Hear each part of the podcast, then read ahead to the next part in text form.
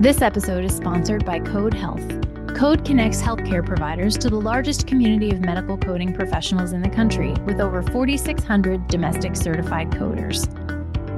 As a single stop for all coding needs, Kode's on demand model has solved for daily staffing challenges and coding inefficiencies by allowing providers to access the right coder at the right time while gaining insights to better manage their coding operations.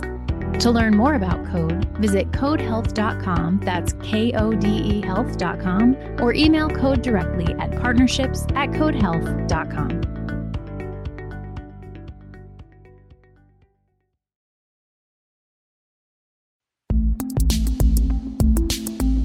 A booster episode about vaccination research today on HFMA's Voices in Healthcare Finance podcast.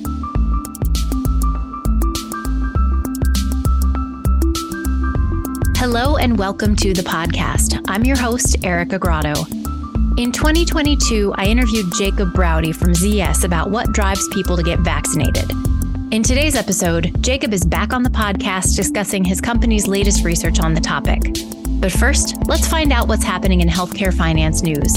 Here's HFMA Senior Editor Nick Hut and HFMA Policy Director Sean Stack.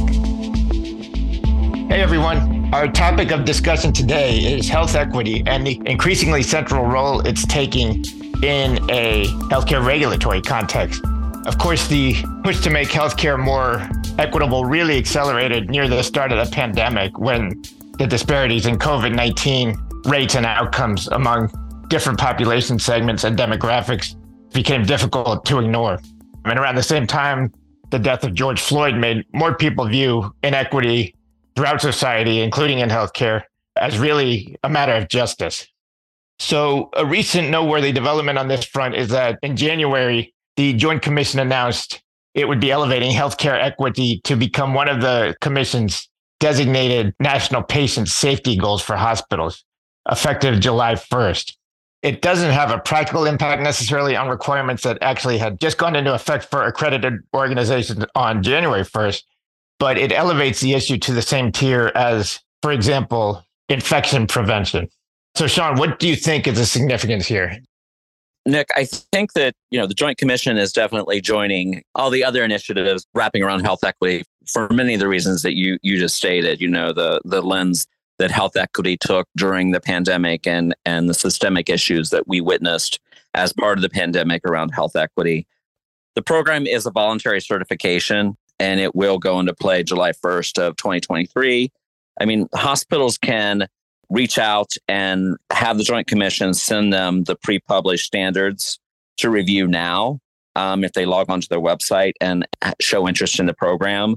And they can pre-apply, of course, for that certification program in early this year.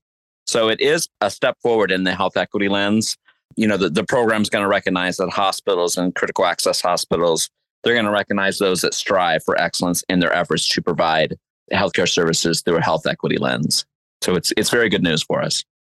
Another aspect of this topic to mention, we know CMS under the current administration has made health equity a strategic pillar. And for this fiscal year, in other words, starting last October, hospitals have had to report on three equity related measures to receive the maximum Medicare payment for inpatient services.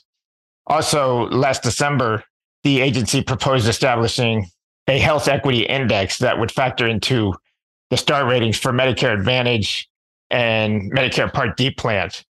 So everyone should be aware that this increasingly is becoming an operational mandate, not just for the sake of doing right by your patients and community, but also to stay on top of regulatory requirements.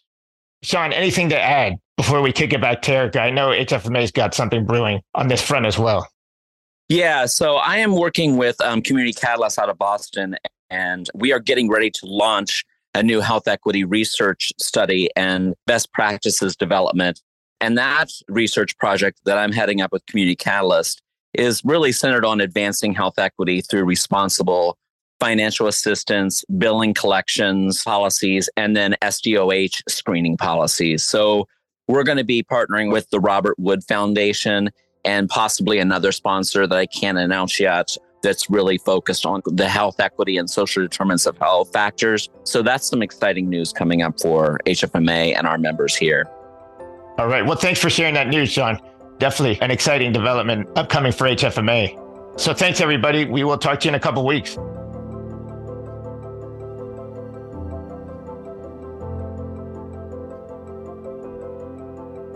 As I record this, the CDC's latest figures show that only 15.5% of the total population has received an updated booster dose of the COVID 19 vaccine. Comparatively, 69.2% have completed the primary series of vaccines and 81% have received at least one dose.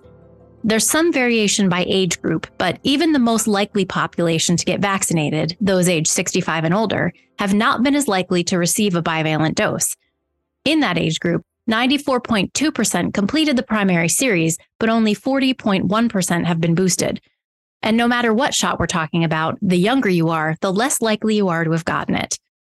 As we await the word on what's next for protection against COVID, I wanted to know more about what makes people decide to get vaccinated or not.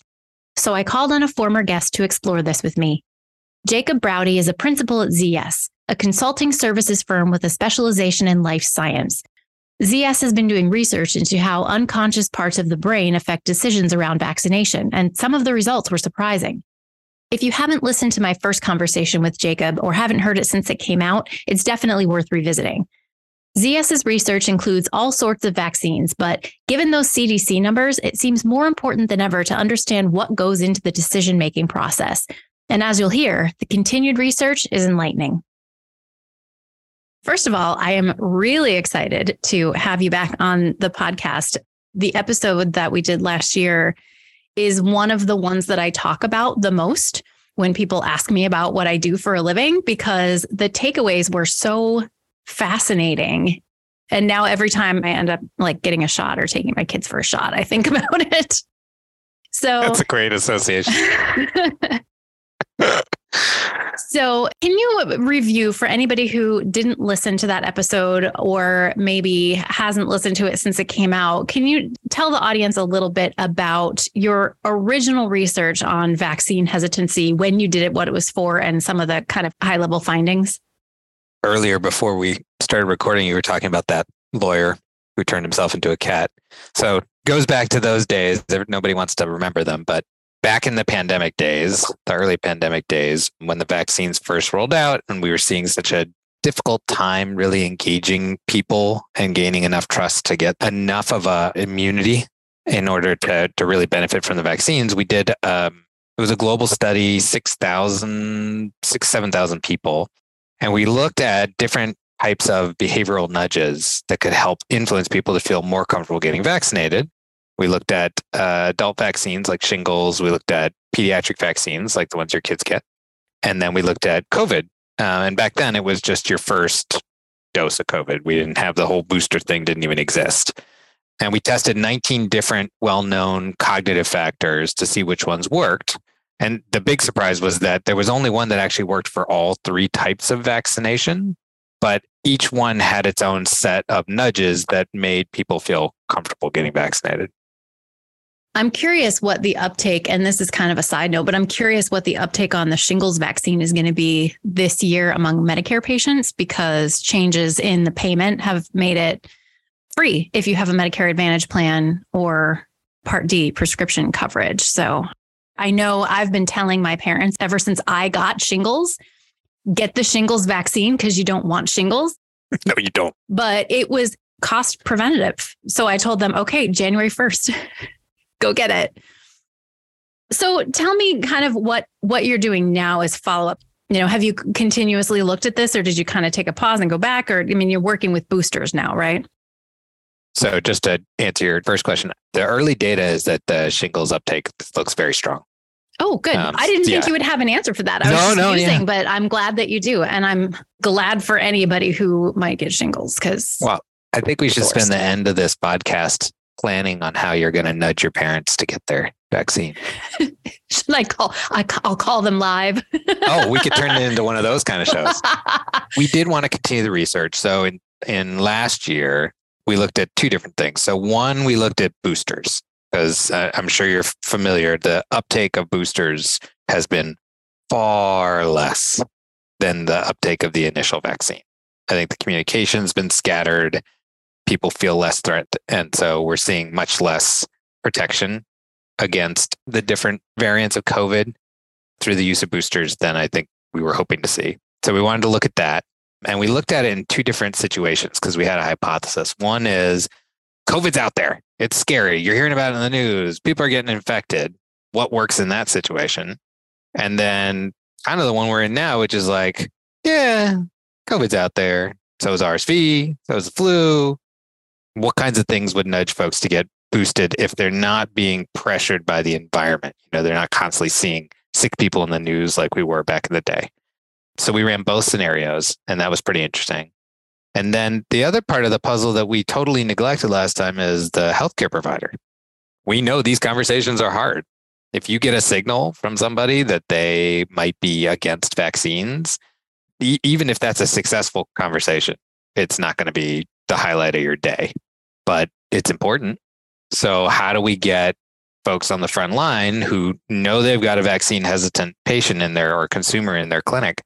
How do we get them to invest four to five minutes in listening to them and talking to them about this? Because it goes a long way for personal and public health if they're successful. What did you learn? Is there anything surprising here? Any big aha moments? Is there Um, hope? Is there hope? There is hope. We did see significant same same as last time. I think there's a group of people who feel very comfortable with vaccines. There's a group of people who feel very uncomfortable, and then there's the large mushy middle who has some questions or hesitations or maybe just some you know friction barriers.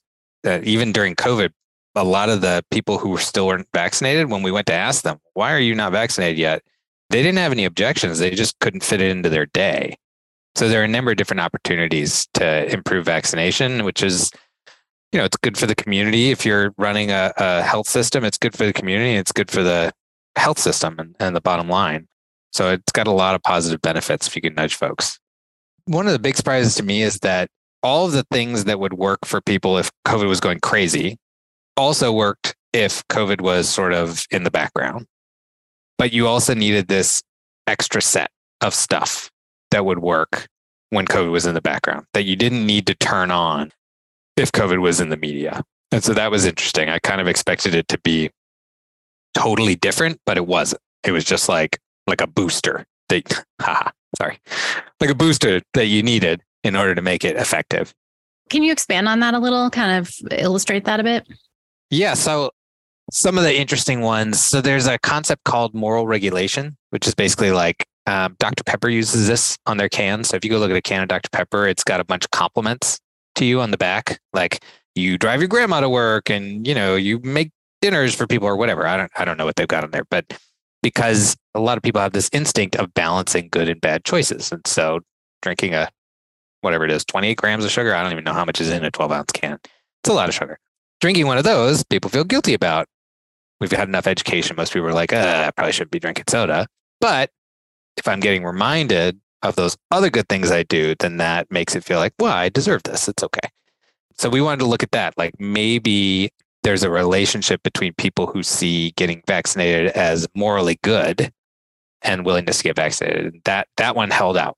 So folks are like, yeah, getting vaccinated is good for the community. It's a it's a good thing to do. It's not just about me selfishly. Then those folks are much more willing to go, even go get the booster, even if it's you know your fifth, fourth, fifth shot. If science is saying you need it, they're like, okay, I'll go get it. I thought that one was interesting. I, the, the other one that went along with that is um, something called affect heuristic, which is if you've seen the Geico commercials, that's what that is. People make different choices if they're in a good mood. So like Geico doesn't try to actually sell you their insurance very hard. They just try to give you a laugh and then be like, Geico, because you start to associate that feeling with the product, even though they're not actually related. Do vaccines need a funny animal mascot?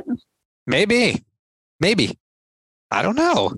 People who were in more positive affective state were much more likely to get vaccinated when presented the opportunity than people who were in a negative one. So we did we did a test a while back with a, a well-known video streaming brand.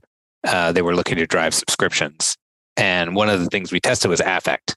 And so we put people in either a good or a bad mood and then offered them the service. And in Japan, only in Japan, putting people in a bad mood actually made them more likely to subscribe to the service because it was seen as a luxury there. And so just like, you know, in your bad mood, you reach for the ice cream, that service was the ice cream over there. So that's how it works. I, I think vaccines are not ice cream. so if people are in a bad mood, they're going to be much more likely to turn it down. That might be something to teach teach physicians to look out for. Try to find the peak good mood portion of the exam or the wellness discussion. And then let's talk about vaccines there. Maybe don't talk about it, you know, as a door handle kind of a conversation or if there's oh your blood pressure's high let's also talk about vaccines probably not a good sequence if you really want to get them vaccinated you talked about kind of the the unpleasant conversation but do you have any indication of what communication is like amongst healthcare providers and patients around vaccination and i shared with you before we started recording that i learned today on January 26, 2023, that for more than a month now, updated boosters have been available for children six months to five years. I did not know that. And I have a four year old. I've been waiting and watching, but I've gotten no communication from the pediatrician or the health system or, or anything. And somehow I missed it in the news. But, you know, how communicative are providers willing to be about vaccines, whether it's just, hey, this is available or, hey, you really ought to get this? You're touching on a couple of things, and I, I think it'd be interesting to to name your health system. I wonder if the executives there are listening to this. Maybe they could maybe they could step in. You touched on a couple of things. So even just fielding the the study with doctors required us to refield it a couple of times because everybody says that they're going to have these vaccine conversations. And we know that they don't, but you don't want to look like the the doctor who doesn't. And so just saying like would you have this conversation 100% of people said yes. We're like, okay, this is not going to work. We can't test. So we actually had to set the situation up as like kind of a hard one. Like you're going to really spend a lot of time with a hesitant patient on a wellness visit just to do that. So it's impossible to really understand like how willing doctors are to communicate because they're all going to say very willing because that's the socially acceptable thing to say. We did have a really interesting finding in the study where in the patient part of the survey, we asked questions. And then the doctor side, we asked the same questions about the patients. So we asked stuff like, how well do your patients understand the science behind vaccines? How well do they understand the safety? All those sorts of things. And doctors thought that patients didn't understand the science, that they didn't know about a lot of the facts about vaccines, whereas patients said that they did. So right away, there's a disconnect there. The interesting part is doctors thought that patients had enough safety information to decide, but patients said that they didn't. So doctors think that the problem is patients don't understand the facts. Patients are like, no, no, I understand the facts. My problem is I don't know if I feel safe with this. Doctors are like, they totally understand the safety of it. And so you've got this big disconnect where they're just like not talking to each other. Yeah. And that creates a big gap. And I wonder who's right about the understanding of the science. I mean, it, it could probably be both, you know. Yeah. You know, I, uh, patients probably think they understand, you know, just as I think I understand the science behind it, but I certainly wouldn't explain it the same way my doctor would. And if you ask my doctor, do I understand it? She would probably say, well, no, because I don't have a medical background. Um, so I, I don't know. I don't know that I'm looking for an answer, but I'm just curious what the, you know, what does it mean to understand the science? I think the real question is does it matter, right? When they say that they understand the science, I think to a doctor, it matters a lot. That's their job to understand the science, to judge it, and then make decisions based off of it. I, I think a lot of people are making these decisions instinctively, emotionally. And so when they say the part that I really don't know enough about is safety, what they're saying is I still feel anxious about this. And is really explaining the science going to be the way that makes me not feel anxious about it? Or are there other things that you can do? Like, for example, framing it within a moral context, putting me in a good mood, actually emphasizing the effort that was put in during COVID. We found that that helped drive boosters. So if you're like, look, you I mean, you've you've done a lot of work so far to stay healthy through this pandemic. This is part of that. People are like, oh yeah, okay, yeah, I have done a lot of work. All right, that makes sense. Let's let's do this. So I think it's those kinds of shifts that we need to help our providers understand how to make. Yeah. And that is, I'm reminded in our last conversation, that was something that you brought up uh, where people kind of think they're making these decisions based on facts and science, but really they're just kind of uh, acting on their instincts or impulses or I, I don't know the right you know the right way to put it but th- i think the way you put it was people will get vaccinated if they feel like it I mean, look at everything else in your life. Yeah. You know, I think we run on about 20 watts of power, the human brain. I don't remember if we talked about this last time. I went we and looked did up. we did we talked about yeah. watson and jeopardy Mhm. Yeah, 200,000 watts. We have to rely on instinct to make most of our decisions. I just think that's not taught in medical school. And so, you know, we're seeing a lot of health systems and payers start to put together nudge units because they recognize this. They need providers and patients to take healthy behaviors if they're going to have the impact that they want to have. And a lot of times the problem is that they don't. It's not that they don't know what to do, it's that they don't do it. And that's where the, the nudge units can be really helpful. So, we're talking to an audience mainly of providers. What are the takeaways here? Is it that physicians should be talking with their patients more? Is it that, you know, a health system should be working this into their communication plan? You know, what do we do if if the goal is to vaccinate more people? I think that there's two pieces, and they both are for the health system. I think asking the providers to become experts in this is they've got a lot on their plate already. I think it's really what are the tools and the education that we're providing for them that can make this easier for them? Like how do how do we just be smarter as administrators? So for example, one of the ones that worked is something called mere measurement effect, which is basically if you ask somebody how likely they are to do something, it increases their likelihood.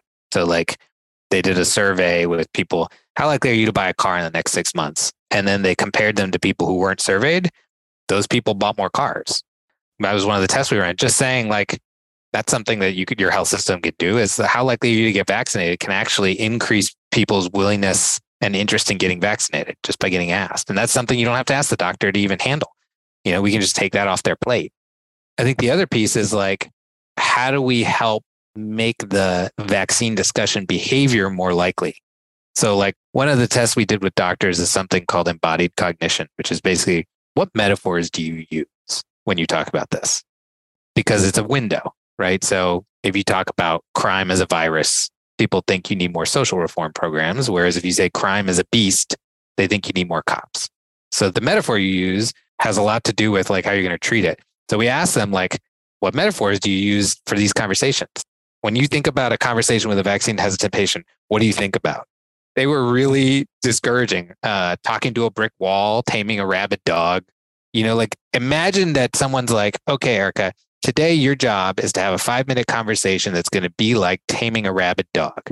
I mean, that's not that's not what you want to add to your to your day. No. certainly. And and even when we ask them, okay, you had a successful conversation with a vaccine hesitant patient and they got vaccinated, give us a metaphor. A quarter of them still gave us talking to a wall. So even even just thinking about having it work, it's like, yeah, but I don't feel great about it. Some guys were like ice cream on a hot day or, you know, that kind of thing. So some people had the right framework, but even one of the things that we can do for them is trying to help use positive metaphors to just change their mindset around having these conversations. How many conversations were skipped? If it's taming a rabid dog, and I'm like, ah, I could spend five minutes here, or I could just say, goodbye, great to see you, and go get some paperwork done. That paperwork's looking really good to me versus this rabid dog conversation. There were a few other ones with doctors that surprised us. Like there's this concept called cognitive dissonance where trying to hold two competing ideas in your head feels uncomfortable. And so you either ignore it or you just resolve it one direction or the other. So for example, if, if you say to a doctor, like, do you agree that you know how your patients feel about the treatments you prescribe them? They say yes. And then if you say to them, do you agree that your patients don't always tell you everything about how they feel? They say yes. And you say, okay, how are those two things the same? And you'll get them to go, okay, maybe I'm overestimating how much I know about how they feel. And that that works here too. If you confront them with the conflict, you know, like, do you know who's going to say no to vaccines? Yes. Uh, have you had a bunch of conversations where you thought they would say no and they say yes? Yeah, I have. Okay. Well, those two things can't exist. And it gets them to come in with an open mind rather than coming into the conversation being like, okay, here we go talking to a brick wall again. Let me see how fast I can get out of this. That's the thing you want to avoid is that assumption that they know how it's going to go. This is also so interesting and I know there's there's probably so much more to it. I do want to ask you one more question because I want to know what is next? Are you continuing to to look at this issue? We are. I think it's a big one. It's just important to a lot of people. I think the next step for us is let's get out of research and let's try some of these ideas. I think it was last year, maybe two years ago, Wharton did a really nice test where they sent text messages to a bunch of customers of a health system and then tracked who actually came and got vaccinated. So you could literally see what are the what are the actual phrases that we can use. They're going to get folks to come in here and follow up. And the, the one that worked the best was, hey, we set aside a, a dose for you. Um, so if you felt like someone had already done some work on your behalf and that they were reserving it for you, you're like, oh God, I guess I got to go in there. So starting to road test a bunch of these ideas within real health systems and, and pharmacies, I think would be the next step. So if anyone's listening and you're interested, let's talk about how we can try some stuff.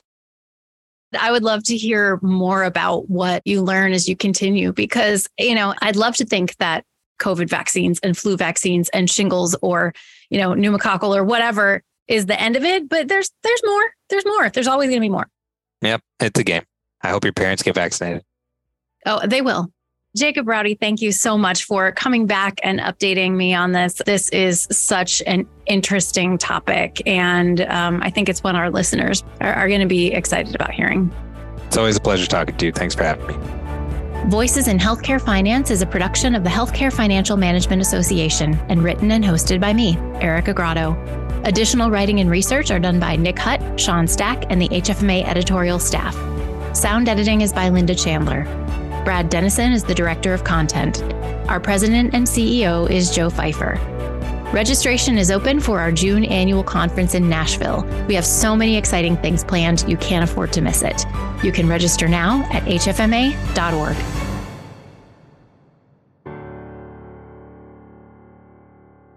I was about to start stuttering and stumbling there.